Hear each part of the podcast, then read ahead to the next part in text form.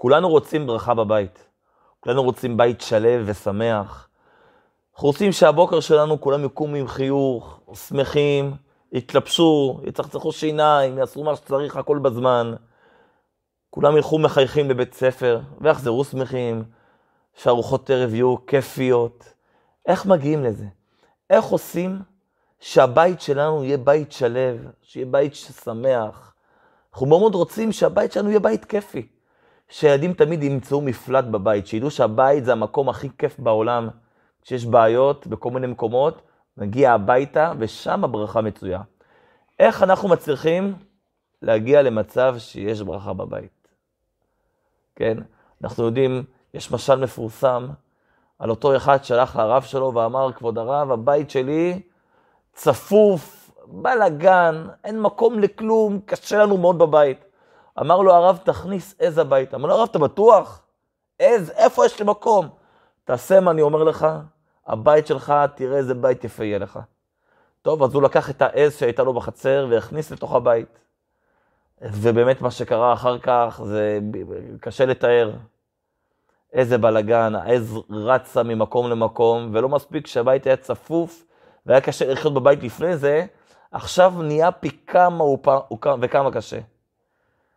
הלך אותו יהודי לרב, אמר, כבוד הרב, אני לא יכול, מה, אני, מאז שהגיע העז אליי הביתה, רק נהיה גרוע יותר.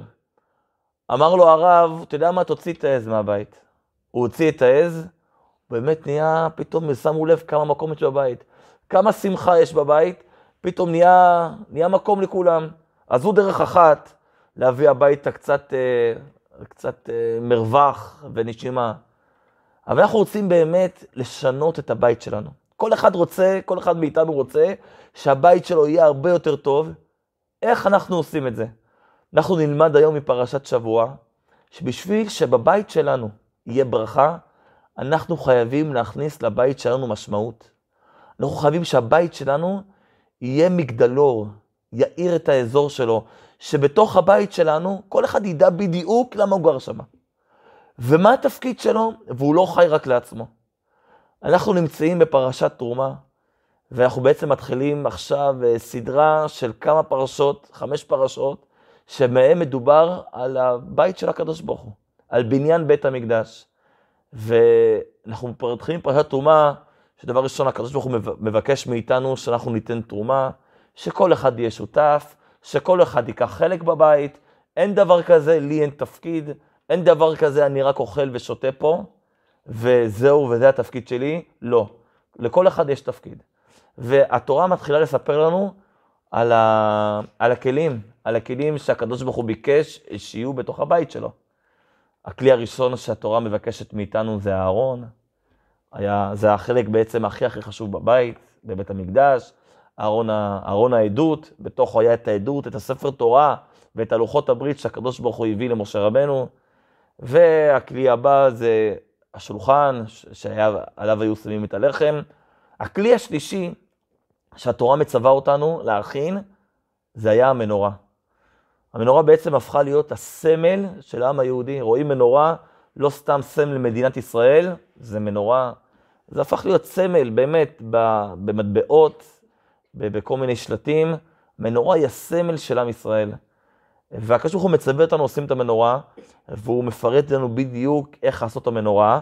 הרמב"ם צייר לנו את הציור של המנורה. התורה מפרטת, יש לנו במנורה את הבסיס שלה, שהגובה שלו היה בערך שלוש טפחים, יש לנו כפתורים, זה כפתור, זה כפתור, יש את השדרה המרכזית של המנורה, וממנה יוצאים שישה קנים, כן? לכל צד וכולם באותו גובה. והתורה מצווה אותנו לשים על כל קנה שלושה גביעים. בעצם שלוש כוסות, כמו שרואים פה, שלושה גביעים משוקדים, הכוונה שיהיו מצוירים יפה, שיהיה ממש ממש יפה, שהמנורה תהיה יפה, הכל נעשה מזהב, ואנחנו צריכים את השלושה גביעים האלו. עכשיו, התורה לא אומרת לנו איך לשים את הגביעים, ישר או הפוכים. תעשה שלושה גביעים. אז באמת הרבה ציירו את המנורה, שהגביעים עומדים עם הפנים למעלה. אבל הרמב"ם, הרמב"ם, ב... הרמב"ם בעצמו, יש כתב יד קודש של הרמב"ם, שהרמב"ם בעצמו צייר את המנורה, את המנורה שהייתה בבית המקדש, והרמב"ם ציין לנו את המנורה ככה, שהגביעים הם בעצם הפוכים. שזה אומר, במקום שהכוס, הגביע, הכוס, יעמוד ישר, אז הוא הפוך, שהפתח שלו למטה, והוא צר, ככה אמרנו, כמו משולש, הוא, הוא, הוא, הוא למעלה צר, והוא הולך ומתרחב, והפתח הוא מאוד מאוד רחב. למה הרמב"ם רצה, למה הרמב"ם מסר לנו שה, שהגביעים יהיו הפוכים? הרי איך, איך שותים מגביע, איך שותים מכוס? כוס צריכה לעמוד, ברגע שאני הופך אותה, הכל נשפך. אני צריך שהכוס תעמוד. למה הרמב"ם צייר דווקא את הכוס כשהיא הפוכה? בכלל, למה צריך גביעים? למה התורה מצווה אותנו לשים גביעים? שימו אתרורים, שימו פרחים. למה, למה אני צריך, למה התורה מבקשת ממני, תשים בבקשה במנורה גביעים?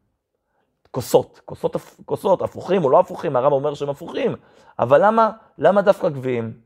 אז בואו נבין רגע למה שימשה המנורה. בעבר לא היה חשמל, כמובן, אז התורה מצווה אותנו לכאורה, שנשים מנורה בבית המקדש, אה, בשביל שיהיה אור. אבל רבנו בחיי מסביר לנו שהמנורה היה תפקיד אחר. בבית המקדש היה מספיק אור. למנורה היה תפקיד להאיר את החוץ, להאיר את הרחוב, להאיר את העולם. לא סתם החלונות בבית המקדש היו הפוכים מאיך שהיו החלונות בכל בית באותה תקופה. הרי בעבר, כמו שאמרנו, אה, אה, לא היה מנורות, לא היה חשמל, אז כולם היו בונים, בונים בנייה ירוקה. מה זה בנייה ירוקה? לנצל את האור שיש בחוץ כמה שיותר שייכנס לתוך הבית. אז היו בונים את החלונות צרים מבחוץ, ולאט לאט רחבים מבפנים, אוקיי? צרים מבחוץ, שלא ייכנסו שם חתולות מבחוץ, יהיו צרים, אבל כלפי פנימה הם היו רחבים בשביל שהאור שמגיע מבחוץ יתפשט כמו שצריך בכל הבית. אבל בבית המקדש זה היה הפוך. בית המקדש החלונות היו צרים מבפנים ורחבים לבחוץ. זאת אומרת, האור, תפקידו היה לצאת מתוך בית המקדש ולהאיר החוצה. להאיר את הרחוב, להאיר את החוץ, את העיר, את המדינה, את העולם. כי האור בבית המקדש, תפקידו לא היה רק שאני, שבבית המקדש יהיה אור. התפקיד בבית המקדש זה לא שאצלי יהיה אור, זה להאיר את הסביבה שלי, זה להאיר את כל העולם. זו הסיבה, אומר הרבי, שהרמב"ם צייר לנו את הגביעים כשהם הפוכים.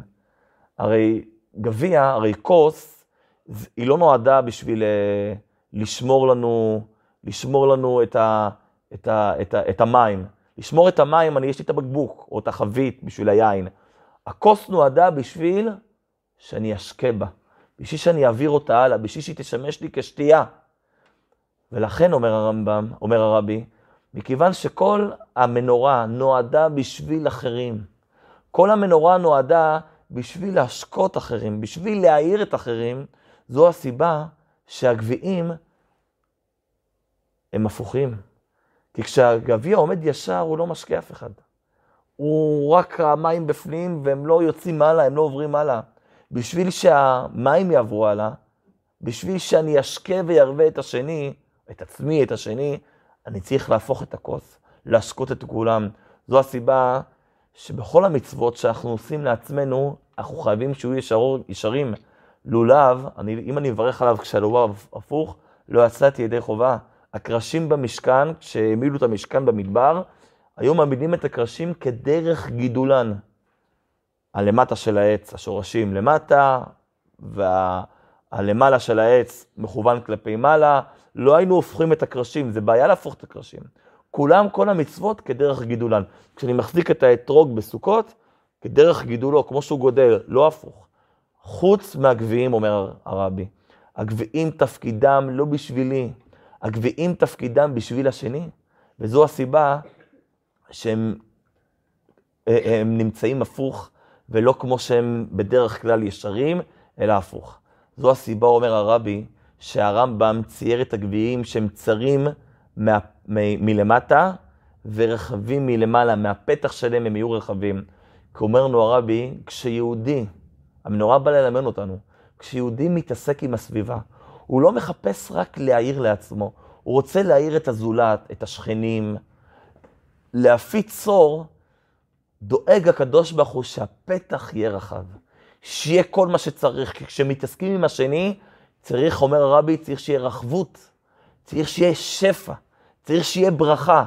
אני זוכר שעברתי כאן לשכונת אגמים לפני שמונה שנים, אז היה לי שכן מהדירת גן, שהייתי מציע לו בוא תניח תפילין או מזוזות, אז רציתי לתת לו, הוא בשום פנים ואופן לא רצה. וחשבתי שטוב, אני, לא עם כולם אפשר להצליח. ופעם אחת הלכתי לבית הכנסת בשבת, ואני שומע אותו, הוא היה גר בדירת גן בחצר, אני שומע אותו אומר לילדים שלו, לכו תראו איך הרב לוי הולך לבית הכנסת.